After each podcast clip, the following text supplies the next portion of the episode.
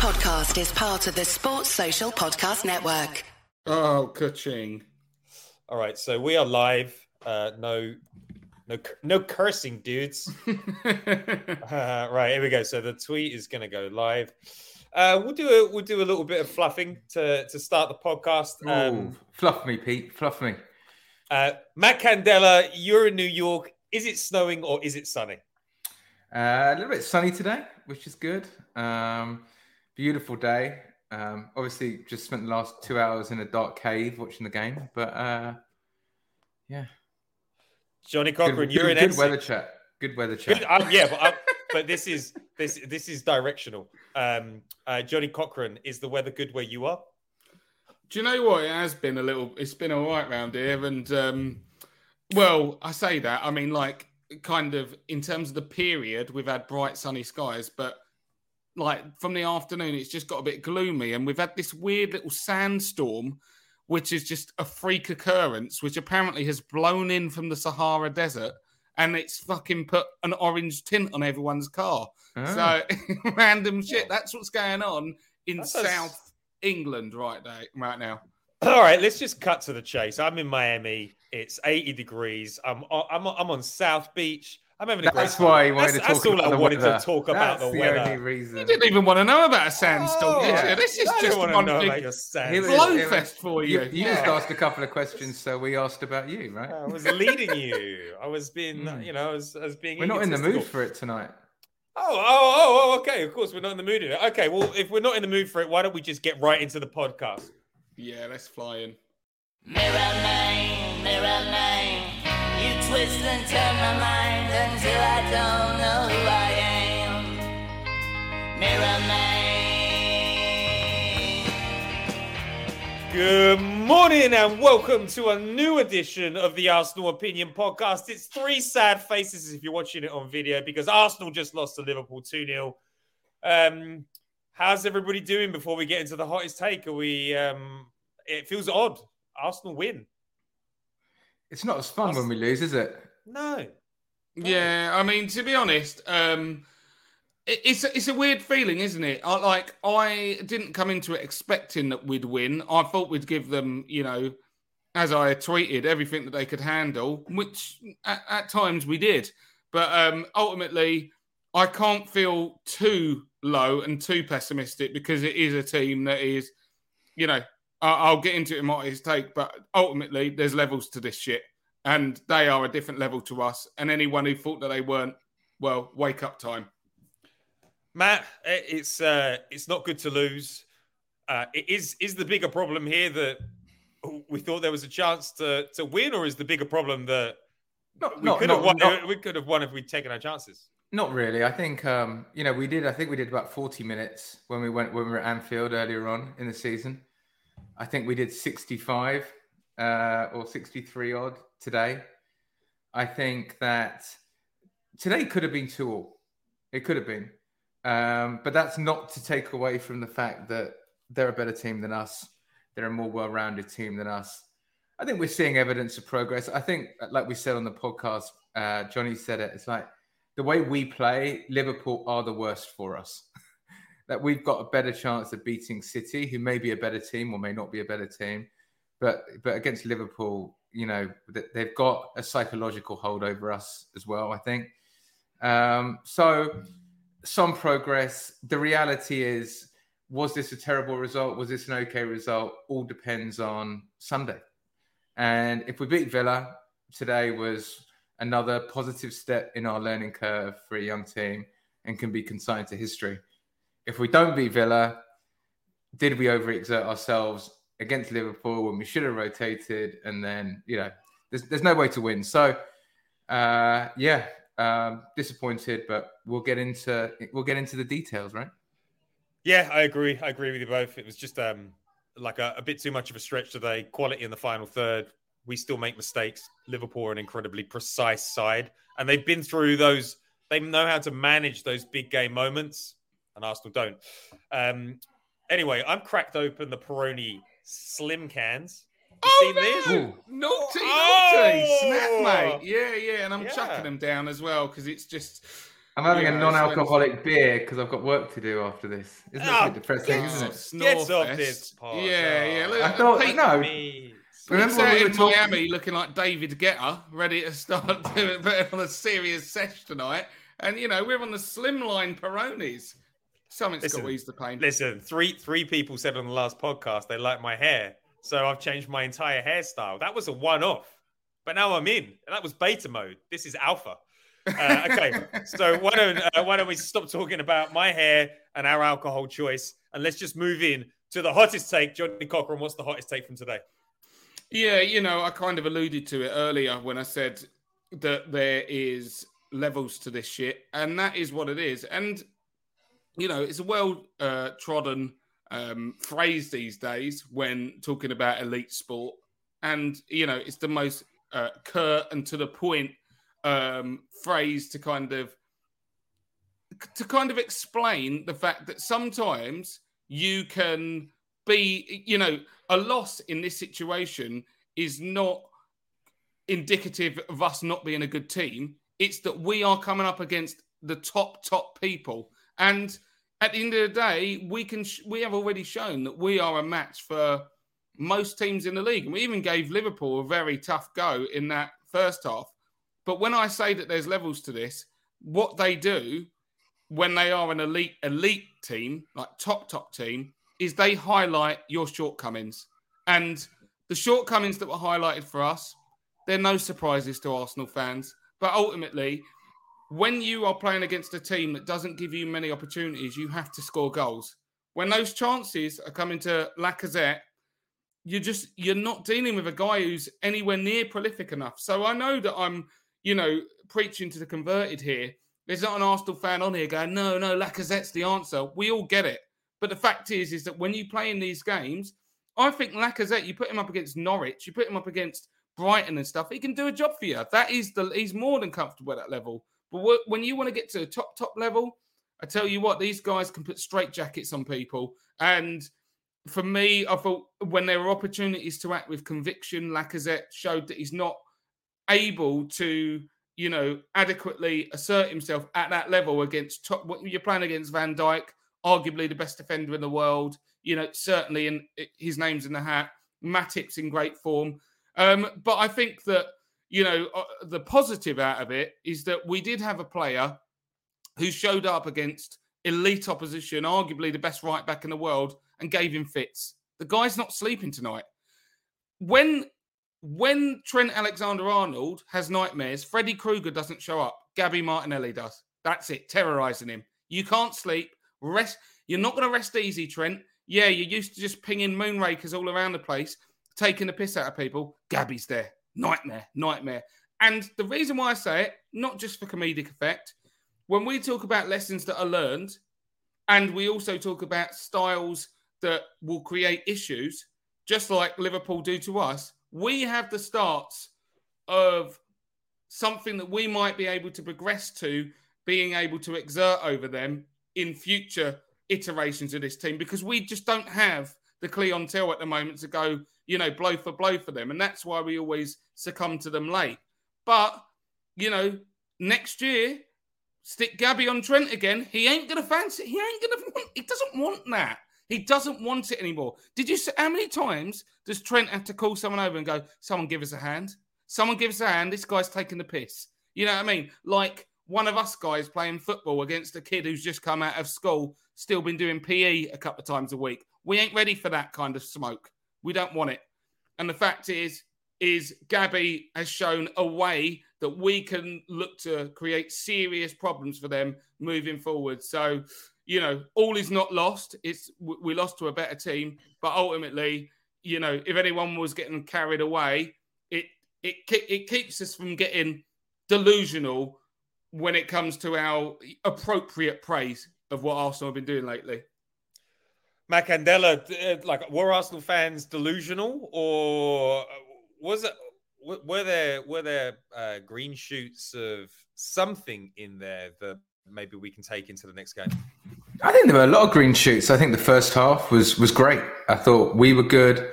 I thought it was very even. If anything, I think we slightly shaded it. Um, but right from the beginning of the second half, uh, the game had a different feel. Uh, we weren't in control of the game. It, it felt like a much. If the game felt wilder, and that doesn't suit us. I think we were we had we asserted a lot of control over it in the first half, and and and you sort of feared for the worst, and and we had the warning signs with Mane at the end of the first half. Just some of the movement um, in, in, in the beginning of the second was was was was really troubling. But you know, I think it's like Mourinho. He, it, Mourinho at his pomp was it was all it was always about you make you eliminate mistakes. The team that wins is the team that eliminates mistakes. And the game really changed, obviously, when they scored that goal. Ramsdale got beaten on the near post. You don't get beaten on the near post from there. And we're not gonna, we're not gonna, we're not, he, we're not gonna string him up. The guy's been, he could be our player of the year. He's been absolutely outstanding. He's been making worldies every week. Um, but in the big games, you can't do that. And it went in, and you could see his reaction. You could see the team's reaction. I'm not sure they truly believe they could come back from being a goal down. I still think that in these big, we know that in the big games, the first goal matters, and we didn't get it, and we had that that those minutes of madness. You know, we didn't pick our heads back up quick enough. We didn't take control of the game back quick enough. Um, and you know, I feared it could be three or four at that point when the second went, one went in. But it's about taking those moments. It's about eliminating mistakes, and then that Odegaard chance you know, that's it's a straightforward chance. He's done brilliantly to get himself in that position. And Alisson pulled off the save. Uh, and I think Odegaard, you know, you saw Arteta's reaction on the side. He knew if we score that goal, I think we're a difficult team to beat. I think we go into a low block. I think it's, I think it, it, we, we, we change, we change our whole approach. So, uh, lots of positives. And then, and then, you know, I think Johnny was talking about it and we'll get onto it Martinelli was scintillating. He absolutely tore Trent a new one. I, I, can't remember the last time I've seen him get roasted like that. So uh, that's a positive. I saw someone in the comments call Lacazette lack of threat, Alexander lack of threat, which I thought was harsh but fair, and um, and it could be uh, could be a, a little a new nickname we've got for him, unfortunately. Listen, you two are outrageous. It's called uh oh, it has actually says hottest of takes. It's one take, and you two just take six or seven. You leave me with nothing.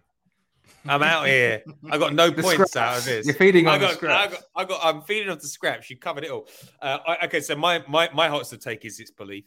It's it's belief that that Arsenal side goes out. They they don't believe that they can win that game. They really really don't. Whether it's because they're a you know a bit of a bogey team, whether it is because they play a style that doesn't really match us. You know, they they are Liverpool are to us what Spurs are to Manchester City. It's just just never going to roll for them, and I, I think that you can address that with a little bit more experience. I think you address that by signing players in certain positions that give players a little bit more hope. Um, but overall, yeah, I agree with you. Martinelli had a, a, really solid game. We asked questions of Liverpool for the first time. I, I know we didn't really ask questions of them at Anfield in the League Cup, but we asked questions today. We had nine attempts. They had nine attempts. They had three shots on target, scored two. We had two shots on target, and, and we didn't score. And I, I, don't, you know, I'm not, I'm not making excuses for it. You make your own luck in this game, but the margins really did roll for Liverpool as they always do. Like they're a great team. You know, they probably would have found a way anyway, but Ramsdale hasn't been beaten like that all season. Uh, I also think Ramsdale was probably at fault for the second goal a little bit. I know that there were elements in the build up, just wasn't his best game. And I think Johnny made the point, or you did, Matt. Uh, you knew from the first minute it might not be a Aaron Ramsdale game when he completely missed the ball. And sometimes Aaron Ramsdale was a bit like, what's his first kick? What's his first involvement in the game? If it isn't quite right, doesn't always concede, but you know that he's going to have one of those sort of jumpy games. But hopefully, we'll develop um, we'll develop our winning edge. Liverpool didn't start with that winning edge and they had to add additional players into the mixer, but it was better than getting spanked 4 0. Uh, and Arteta took off a couple of. I, I, wish he'd taken off more players when it was clear that we weren't going to win the game. But the focus pretty, you know, rapidly switches up to Aston Villa. Spurs won their game against Brighton, like two pretty lucky goals as far as I'm concerned. But yeah, I, I, wasn't expecting to beat Liverpool. I hope that we wouldn't shame ourselves. I don't think it was a, gr- a glorious failure like the Manchester City game was, but it also wasn't embarrassing. It was just a team on the tear uh, that could bring on the quality of Firmino and Salah to, to close out a game. So we move, but I do want to like focus on to let's move on to the next um, the next topic, uh, the quality gap. Like everybody focuses on Alexander Lacazette, and rightly so.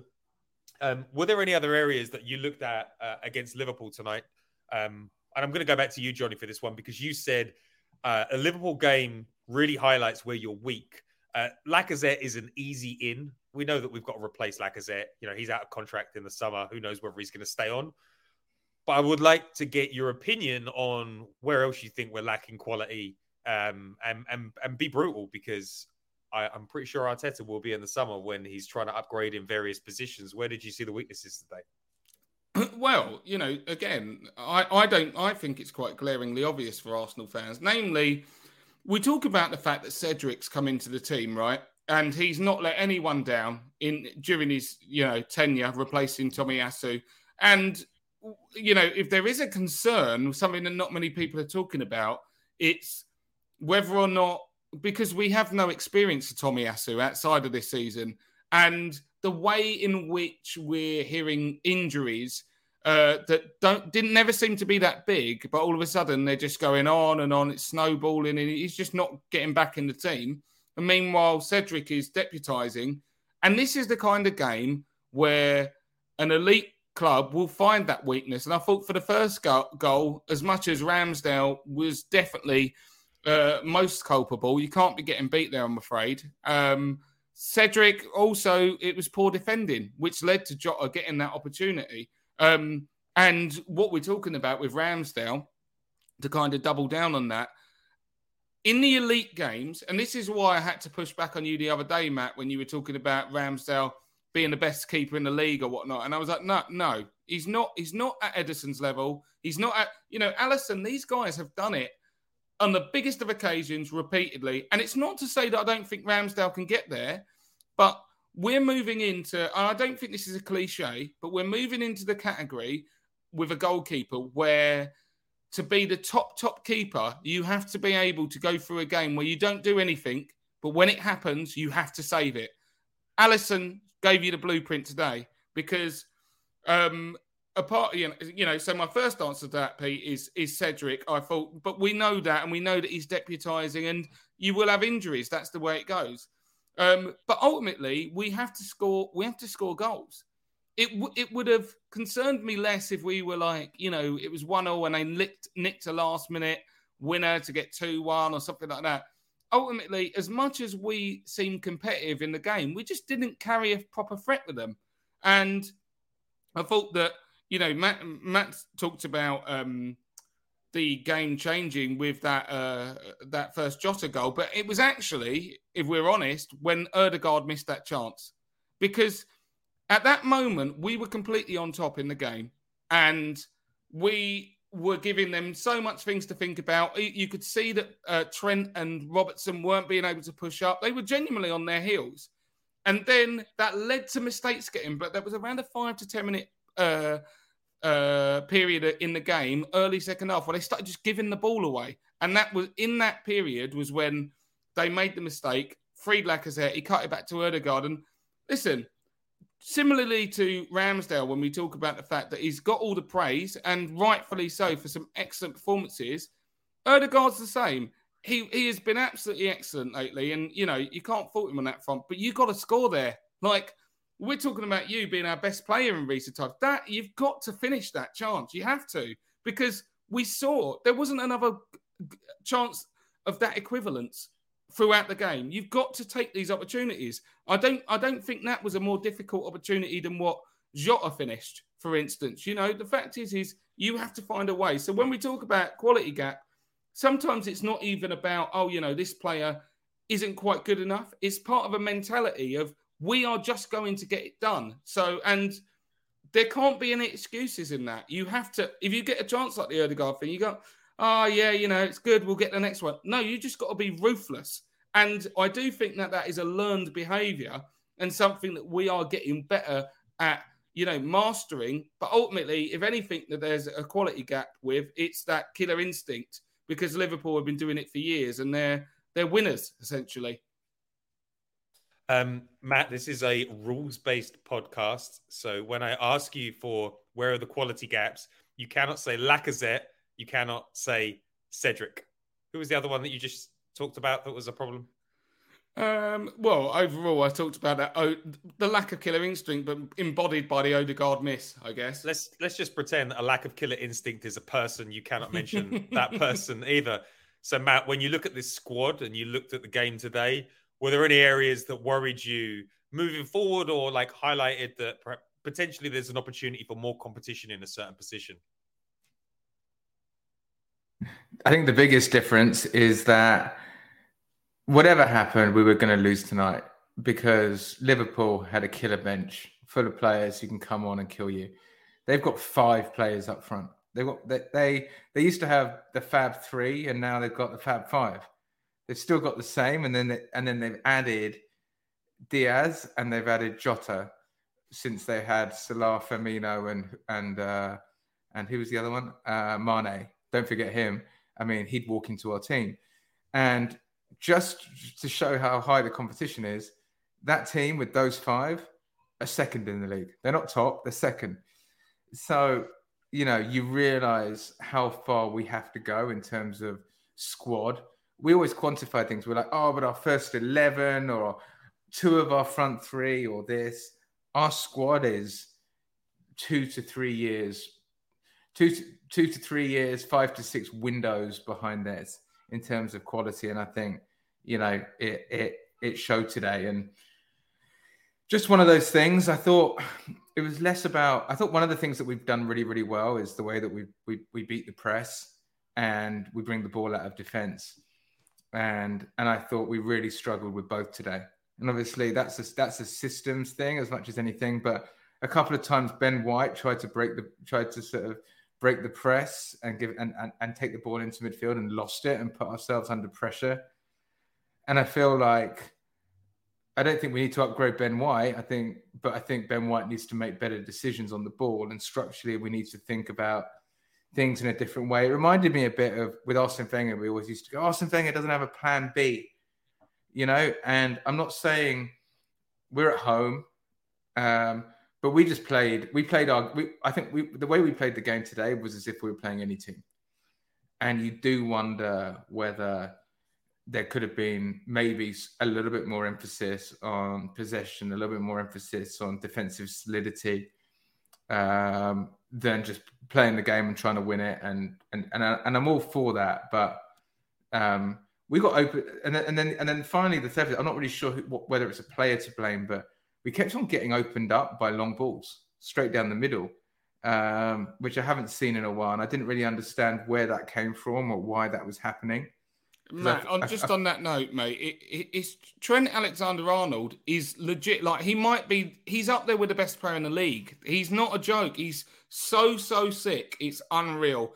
So I would cut us a little bit of slack on it because not everyone can do that. It's just he's dropping dimes over and over again, and you're like, well, you know, what can yeah. you do? Like pressure their right back? No, it, it, it is. It is. I don't know. Like I don't know whether it's. We played a high line today, mm. uh, and I wondered whether whether there's anything we could have done with uh, with with a with a, a just dropping slightly deeper, especially with their with their pace. But look, I don't think it. I think we're clutching at straws here. The reason we lost is because they're a way, they've got way better players and we put up a really good account of ourselves in all not not our very very best but i don't think we've got much more than what we showed today. We certainly couldn't have put any more effort in. And you know we move on. That's it. Uh, yeah we do. Um, I, I i actually agree with uh, johnny's johnny's point there about sometimes you go oh you know we got done by x. Like after the uh, united game at the weekend roy keane was ripping into um, some of the like uh, some of the defending uh, that, that went on in that game, and it's like that that ball was played. You know, the ball into Ronaldo was played to, to a two hundredths of a second, and we're like, it's terrible defending. It's like, no, it's not. It's just that this game is played at such a speed and such high quality that sometimes those things happen and you can't do anything about it. And I, I do feel that Liverpool are one of those sides. You have to beat Liverpool. You have to be incredibly precise with every single thing that you do. If you if you make a pass that's uh, like half a yard off, Liverpool will get it. And Arsenal didn't quite have the precision today going forward.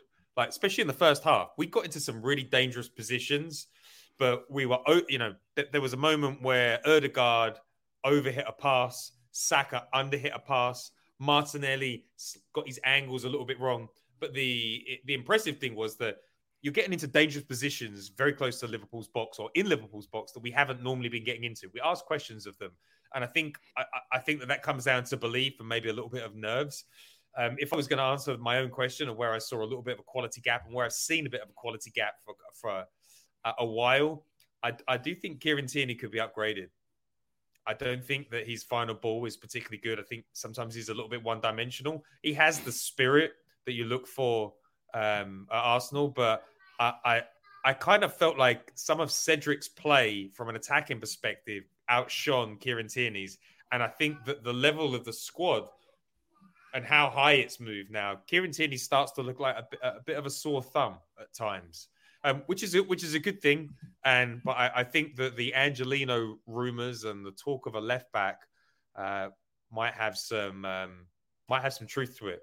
But but overall, yeah, I, have got I've got one question, less about personnel, and I think here's what it is and all, and all of that. But what I don't want to happen, which I'm a little bit concerned about, is I think ourselves, Leeds, and maybe Norwich are the only team not to have taken a point off teams in the top four last year, and uh, and and that's sort of sort of worrying because it makes not it doesn't really matter where your points come from, but when Spurs have taken seven off City and Liverpool, it makes it so much harder and it puts so much more pressure on every game.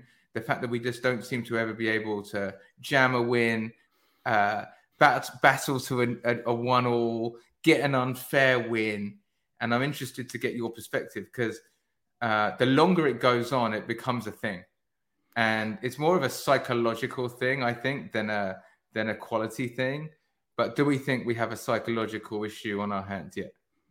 I mean, from my perspective, right, the whole spirit of the debate around Arteta, you know, six months to a year ago, was that do we actually have a functioning plan in place that is ultimately being held back by subpar, you know, players that just can't execute what he wants them to?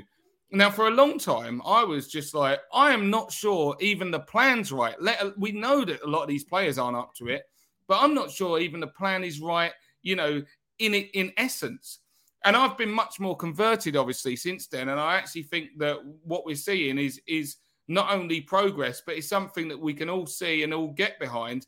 And I actually think what's more encouraging from this result is that this was the first time I saw us play against um, Liverpool. Not so much everyone. We've done it well against City, but against Liverpool, well, I actually thought that at the way we play could actually see us get a result against them if we had better personnel. I do think it was a, a personnel thing. I do think that in that first half, when you saw Martinelli skin Trent for the first time, the first time you realised he realised that it was a night, it was a nightmare for him, and he was going to get toasted a lot.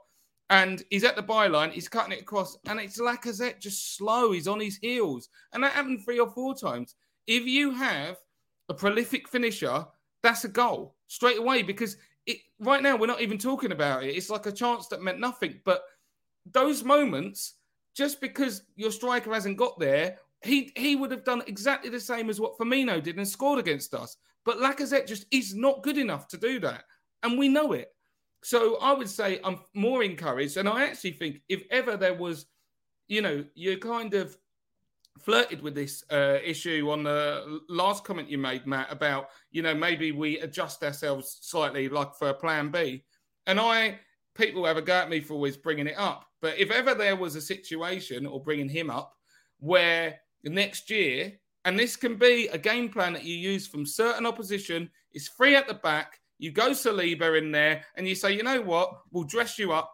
Gabriel, White, and Saliba against Salah, your guy in the middle, and whoever else, and it's pace and it's calm on the ball, and that is one of the things that I might I might believe that we might adjust to next year, and I think we might have success with. But overall, I think it's more encouraging from the fact that I actually think this plan, the way we set up the philosophy, would give us an opportunity to be successful against them. But we have to upgrade the players because this the way we play at the moment it is a one versus one yeah. and they have better players it did make me wonder a bit about how city used to struggle with liverpool do you remember city went through a period where they lost 4-1 a couple of times and liverpool ran roughshod over them a little bit and then pep guardiola like made his little guardiola tweaks back in the lab and got it back on to like it could go any which way a lot of one alls a lot of lot more control over the game and i wonder if arteta needs to look at that as well and wonder what was that what were those little tweaks that put them back in control?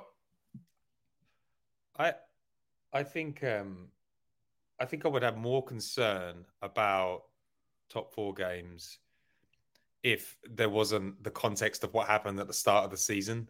I think the the you know we kind of the Man City game and the Chelsea game were were were blown out by by COVID, and it's difficult to look at what happened later on in the season and not say that that had a, a huge impact. I think I think that we've really got to be beating Chelsea. I, I like that. We, we have to do something. If we like, I mean, that's away, Chelsea, so that's a tough game away because we don't we don't win at Stamford Bridge very often. I know, but I, I I think that we've got to do something this season. This team's too good to just come out of the season and we didn't beat Chelsea, Liverpool, or Manchester City. Um, and we've got to do some damage against United, Spurs, and West Ham.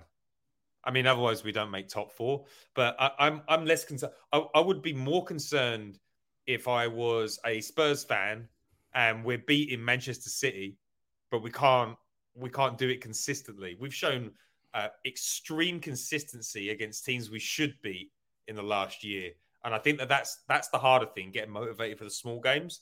The the big games are like cup final moments. And when you've got a young team and they don't have that sort of like big game IP yet, you can be a bit forgiving. But at some point, it's going to come. Because I disagree um, slightly with that. I think it's better when you're trying to fix a motive, getting motivated for the smaller teams issue because you know the quality's there to win the big games, than it is to prove that you're not a flat track bully. And no, I don't I think we, I don't think we are a flat track bully, and I'm not. And, and actually, this is sort of a moot point because I think we're going to get there and we're going to start beating these teams, and it and hopefully it's going to happen this season. And if it doesn't, it's going to happen next season. So it, it's. I'm not saying that. I'm not saying that we're not. I'm just saying, wouldn't it be great if we could bloody a couple of noses on the run in and put this issue to bed? Yeah, I mean, I was just going to jump in to kind of go more to point Pete's point. The the fact is, is when you look at it, though, Matt, there's more shit teams than there are good teams. So if you want to be, you know, just beating one group of them, let's take the shit ones because at the end of the day, you can get top four by only beating shit teams. You can't get top four by only beating good teams. So, you know, Tottenham's Tottenham's um, struggles are, are um, you know, they're amplified out over a, a larger number of drop points against shit teams, whereas every now and then beating City or doing well against Liverpool, that's not going to get get you over the line in of itself. It's kind of like Brighton as well. Like Brighton were doing so well against great teams at the start of the season. Then you look at the table, you're like, oh, you're, how did you get down to 13th in the league? Uh, but uh, like we, we have to be able to do both. And I, I, I, I agree with Matt, Matt there. We will get there. We will get there, but we do need a a little something else, a little something else. So um, let's move on to uh, to to another topic and let's talk about momentum. We had a great result uh, uh, against Leicester. I thought we, you know, totally outclassed them. We dealt with some of the the more difficult moments. Aston Villa is going to be a very specific um, challenge that comes up. They lost their last game, I believe, and they've had an entire week off to plan against us. Stevie G will recognize that Arteta was a, uh, you know, a player of his own generation. He will want to make his mark on the Premier League. He's been a bit up and down when it comes to form, um, but they tend to do quite well in in games that are big. It's the smaller games. Uh, so I just wanted to know what's your take on um, how this impacts. You know, how that impacts us moving forward. And Matt, I'll, I'll, I'll bring you into this one because you spent a lot of years um, at Arsenal Stadium watching Arsene Wenger teams really struggle to deal with a bad moment. Um, do you think that there will be any trouble with us motivating ourselves for the next game? Is this going to be a depressed team that felt that they should have got something out, or is this a team that understands shit happens? My, what do you think? My sense is that there's going to be no there's no psychological issue at all. My concern is we've been playing the same starting lineup every game throughout this winning uh, groove of games that we've had. And if there's a game that's going to tire you out, it's playing Liverpool. You know, the emotion of it. We played. Th- we're not used to playing three games in a week, so I think we've just got a couple of big questions in our hand. It's is he going to rotate for the first time? I think Smith Rowe is going to start somehow in some shape or form. I don't know where because it feels harsh because the player he would normally come in for just dropped a man of the match performance and is going to want to play. Um, so, but but I can't see him not making room for a fit Smith Rowe to just get some fresh legs in there. Um, so it's all going to come down to the game. I think if we can get an early goal, or if we can get a lead, I think we'll hang on to it, and I think we'll we'll win the game, and it'll be relatively comfortable. The last thing we need is to go a goal down, because a goal down, those tired legs get even heavier. We're away, um, so yeah, not psychological, but I think we, we, we'll be grappling with the realities of three games in a week, which we don't normally do. Tiredness, the emotion of a big game. It's away. It'd be so much better if it was at home. So uh, yeah, all of those things. Going to be tough. Johnny, um, do you have an opinion on this matter? Yeah, yeah. I mean, look, the thing is, is it's all well and good. Fans or players, you know, whatever way you want to, they wanted to perceive it. Heading into this game, I think most people, if they were honest, knew that getting anything out of the game was a tall order. The players will know that. They all wanted to go out there and prove that they were able to compete with, compete with your Salahs and Manes. Of course they did. And they thought that, I'm not for a second suggesting that they didn't believe that they could do something, but they also know that they're a better team. And they also know that it would have been, you know, for all the achievement it would have been getting anything out of this game, it's unlikely because they're better than us. And we know that at this stage. And anyone, even players thinking that they're not, it's probably been a bit deluded. So I think that there comes a, uh, you know, a benefit from that situation within the player's mentality. When you're playing someone who, like, if, imagine this at the end of the day, if we had a game against Norwich at home, and we had we had lost here today against Norwich at home, and we go, oh well, we've been on a run of five games on the bounce, and now we've lost to Norwich at home. Can we snap back into that? Well, it's like no, because the thing is, is all of the belief that they had built up has been shattered because we lost to one of the worst teams in the league. You can believe that you are a top four team in the league, and in that equation, you can still lose at home to Liverpool you could be winning a league and lose at home to Liverpool 2 0. You know, they've not been thumped. So, you know, it puts their head in a spin. The fact is, is that their confidence can remain intact based off the fact that there's nothing that says you can, you know, if you lose to Liverpool at home, 2 0, respectable, kind of respectable result, you can't go away to Villa three days later and get a win. And for that matter, we, we can't really over overemphasize, you know, tiredness, I don't think, because this is what these guys are going to be doing next year. It, we're almost definitely going to be in Europe one way or the other. We're all talking about top four. I still think we'll get top four, but you're going to play every few games. That's what's going to happen. And these are serious games. We have to go in and beat Villa. But the end of the day, there's nothing to say that these players' heads would have gone down that much where they can't start on the front foot against Villa. They've got the spice with Emi Martinez. Go in there, put them to the sword early. And let's face it, Villa are a team whose heads can go down. So that's what I hope Arsenal go about and do. Emi Martinez shares the same agent as uh, Buendia. And there are reports that Emi Martinez was absolutely key in making sure Buendia went to Aston Villa for career reasons. So I think it would be absolutely incredible if uh, we Martin Odegaard showed up and delivered an absolute masterclass because Arsenal bid for Buendia, and I mean, you look at how um, average Buendia has been this season. You know, kind of got replaced a little bit by Coutinho. Matt, you want to come in on this one? You think we bid for Buendia? We did bid for Buendia. We had exactly right. the same offer as Aston Villa, apparently, and um, we wanted to do it at the start of the window, and then we turned our focus to Martin Odegaard. If if uh, Emi Martinez was like, "Come join us," because it's it's share Arsenal, and uh, and we turn them over, that would be absolutely spectacular. I think I'm kind of with you too, and I, am I'm, I'm glad that you went in with like the, the, the positive overview of it. Well, not even positive, really. Realistic. If you're depressed that you didn't beat Liverpool, your your depression is misplaced. I'm afraid, right? But we do need to have a big game, and I think the the ultimate nightmare for uh, um, squad planning is a late Sunday kickoff, a game against Liverpool, which is extremely draining in midweek, and then an early kickoff on Saturday. So I think I think the only problem that we've got is a slim squad and the potential of being a little bit leggy. But you know, uh, Aston Villa have got the problem that they've had to spend a week worrying about losing, right? Well, you know, we've also got um, they rescheduled the Chelsea game, so we've got Chelsea and Man United three ga- three days apart later in the season. Oh, so you know, we're gonna have to we're gonna have to deal with it and get over it. And if we want to be a big team, you know, when Arsenal were at their were at their peak, you'd have three games in a week, and you'd know you needed to win all three. And more often than not, we won all three and that's where we got to get to again. So no excuses really.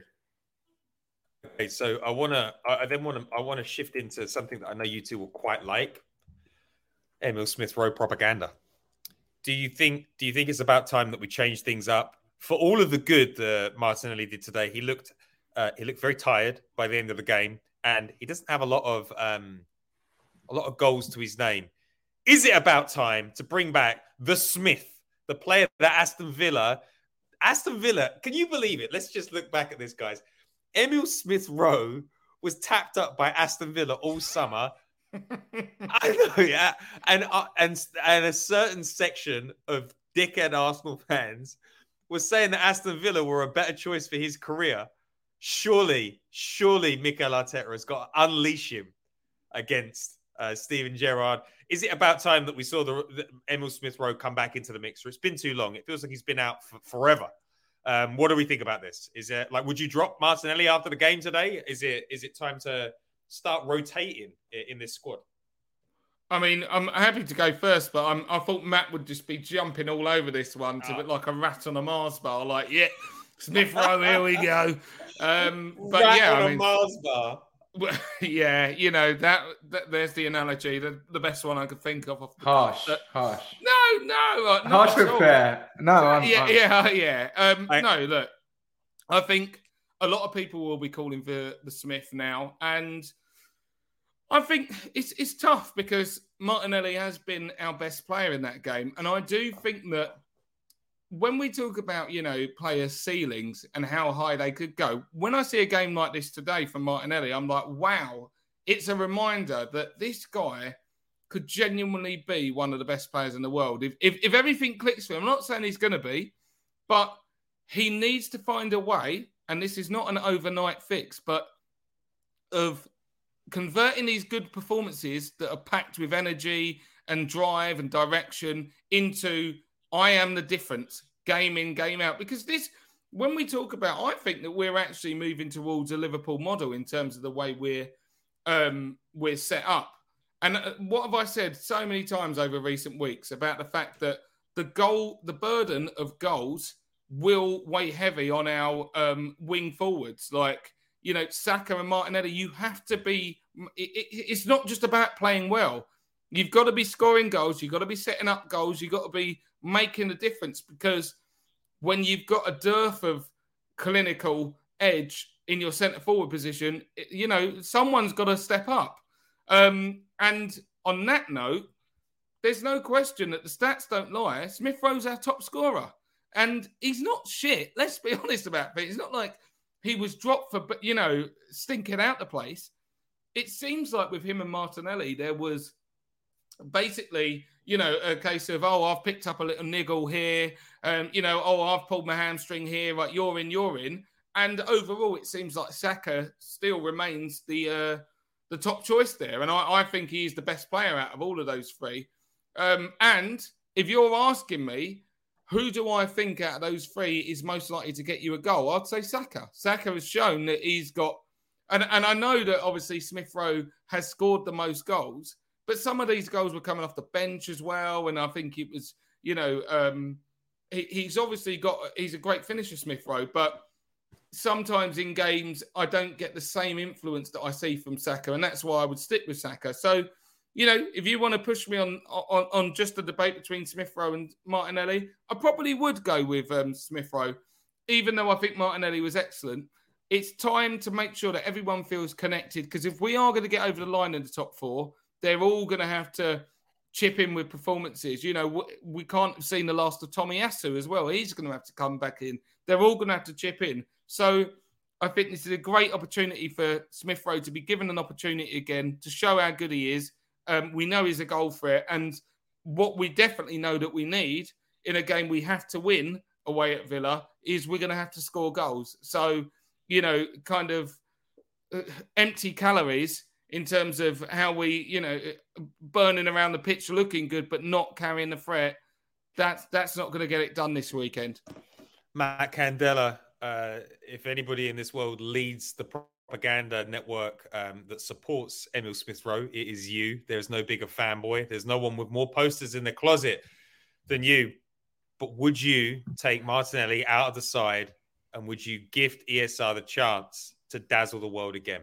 Tell me.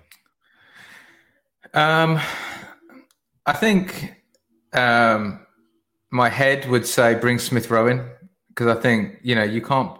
Martinelli is so all action. There's no way that physically you can go and put another performance the way he did against Liverpool tonight in two days later. I don't think it's just at his age. And so my head says bring Smith Rowe in. My heart says keep Martinelli in and bring Smith Rowe in as a false nine and let's just see if it works because he's too good not to have in the team. We need his goals. He's pure goal threat. That's all he is. He knows where the back of the net is. The ball just finds him. He always finds space um, and and we need some magic, uh, you know. Um, and I think I was just on, on, on one of my WhatsApp groups. Jamie Carragher was just saying that Arsenal are a better team than Man U and Spurs, but Man U and Spurs have individuals that do special things. Well, Smith Rowe is a player that does special things, and we need someone like that in the team because could Smith Rowe score 10 goals between now and the end of the season? Yes. Could he? Yes. Can Lacazette? No. Could get 10 assists, but he's not going to. So we've got to go and see if it can work uh, and and and figure it out, you know? So um, yeah, I'd bring him in. I, I actually think um, I think that we've got to the point now where Arteta has exhausted this lineup. And yeah. you could really see it in the second half, you know, particularly after 70 minutes where I don't know, it, it, like uh, Martinelli's played game after game after game after game let's let's talk uh, a little bit of reality here about Tomiyasu, And I, I'm, I'm, you know, I'm Arteta's biggest propagandist, but he really fucked up with Tomiyasu um, over Christmas. He played him and he played him and he played him and he broke him in the end. And then he brought him back early and he broke him again. And now we're, what are we, 16th of March? We haven't seen Tomiyasu on the pitch since the 2nd of January. That is a mismanagement of talent. And I thought that Arteta would maybe do something a little bit different with the lineup today. He went all in. It didn't work out. But I do think that there's going to be a cost to this at some point. And if he goes into that Aston Villa game at the weekend, and Martinelli pings a hamstring, you know, Lacazette pulls up, we're in deep trouble. And I, I, I do think that there is an opportunity to do something a little bit less predictable because Aston Villa will have planned against that team that played tonight because Arteta doesn't change things. He doesn't trust Pepe. He doesn't trust Nketiah. Um, and we've never seen um, Smith Rowe. It, well, we've seen Smith Rowe in a false nine once. Time to mix things up because I, I, I, we have been very lucky with injuries so far, and the the precursor to injuries is usually fatigue, and it looked like there was a lot of fatigue out there today. So I, I, I think the I, I love the idea of um, trying Smith Rowe in a false nine position because the alternative is what? But uh, like Lacazette's not going to score any goals from there. I, I I'm going to just disagree with both of you here, and I mean oh. I think that um, I, I completely understand sentiment. I know where it comes from. I really do, guys. Like you know, and and Lacazette, whilst I think most of us appreciate what he's done, he is a very frustrating figure because you see the limitations. But you know, let, let's not go too overboard. At the end of the day, Lacazette's playing up against Liverpool. He was never going to be able to do anything on his own. I, I was in my WhatsApp group and they're like, oh, he's going to get eaten alive. And I said, what Lacazette needs to do is just drop deep and play link up. You're going to drag defenders out, let them go with you, and just play link up because he could never match physically with Van Dijk or even Matip. Matip's as quick as Lacazette. So we know that. But let's not get silly about things. It's taken us a long time to settle on this system of play. Okay. It's all well and good talking about individual talents, but that's what we were doing when Arteta was in an absolute muddle. We were expecting individual talents to, talents to, you know, provide special moments, and that was the only way we were scoring goals, which was why we were struggling so much from an attacking point of view. And I don't think we should be throwing the baby out with the with the bathwater here. The fact is, is against opposition that isn't Liverpool and Man City, we do threaten everyone. You know, Chelsea will will see what we've got up against them. I think we you know, when we talk about how we match up against certain teams, I think we match up very well against Chelsea. I'd feel confident about even at Stamford Bridge about going into that game. In this game, I was confident we'd have a good showing. I knew we could get beat here easily. I thought we, there's a chance we could have won, but it was more likely that we were going to lose. And um, you know, I don't think that we should be drawing huge um, conclusions from the fact that we couldn't break Liverpool down it takes a lot less to score goals against Aston Villa than it does against Liverpool. That's just the reality of it. And so I think we need to stick with Lacazette, who was taken off before the end of the game. I thought I think Arteta was trying to protect him, Odegaard, and Saka, and I think we should go with those guys again. And if Smith Rowe comes in for Martinelli, who played the whole all of the minutes, then fine. But at the end of the day, the system is has been producing goals for us in recent times, not individuals, which is you know, a, a good situation, a far better situation for us to be in and to hinge our hopes of getting top four on rather than I hope X player does a madness every week, otherwise we're fucked, you know? Fair points. Yeah. I'm bought in. I'm bought uh, in as well. All right, lads. Uh, okay, so where's that where's that music coming from? Is that me? Yeah, it's you, mate. You know, we know you're having a mad one in Miami. Don't even know oh. where that sound was coming. No, I don't know. No, it's gone. Now. Oh, it's Matt. It's Matt. Um, okay, all right. So I feel like we've it's just a bit minutes. of frozen in the background for you guys. yeah, a bit of frozen. Lovely. All right, so let's do predictions for the weekend, and then we will call it a day. Uh, uh, Matt Candela, prediction for the Aston Villa game at the weekend. Two one Arsenal. Johnny Cochran, prediction for the Arsenal at the weekend. Um, I think we can get it done because I think we'll get top four. So I do think that we will win.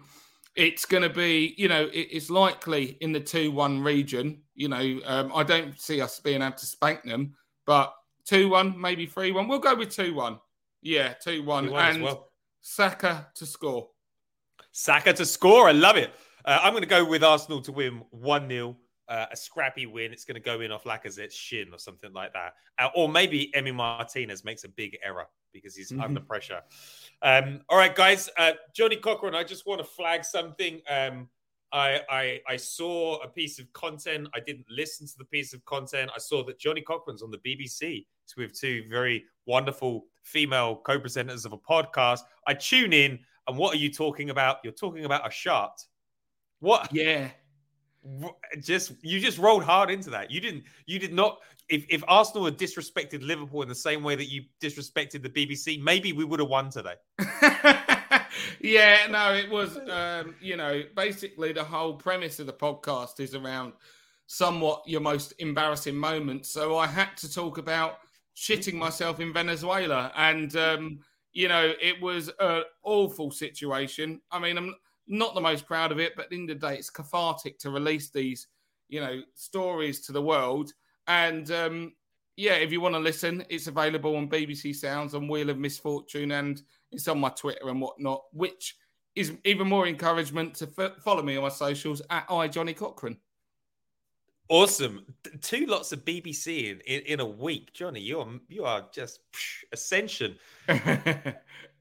Matt Candela, you're listening to Frozen, but where can people find you on the internet so they can indulge in uh, in more of your more of your thoughts? You can find me on Twitter at Matt Candela uh, for positive Arsenal vibes. Uh, I'll tell you, he's really been pissing me off lately. Piers Morgan. And I know that's his like MO, but his Arsenal stuff is so wide of the mark right now. So I urge every Arsenal fan to tune in to uh, you know positive Arsenal Twitter. Leave all that negativity behind. We're moving forward in the right way, and um, don't listen to a word that guy's saying. You just got to listen to the fans in the stadium because that's the best barometer for how people are feeling at the moment. And the fans were incredible tonight. Uh, you can find me at the Grove. If you're listening to this podcast, just go into that review section. I know it's a few clicks. Give us a five star rating. We'd really appreciate that. And if you're watching on video and you've been following along, dropping comments, we love you. Uh, we'll be back at the weekend for another edition of the Arsenal Opinion Podcast. Thank you for listening. You're incredible. Thank you, Johnny. Thank you, Matt. Ciao for now.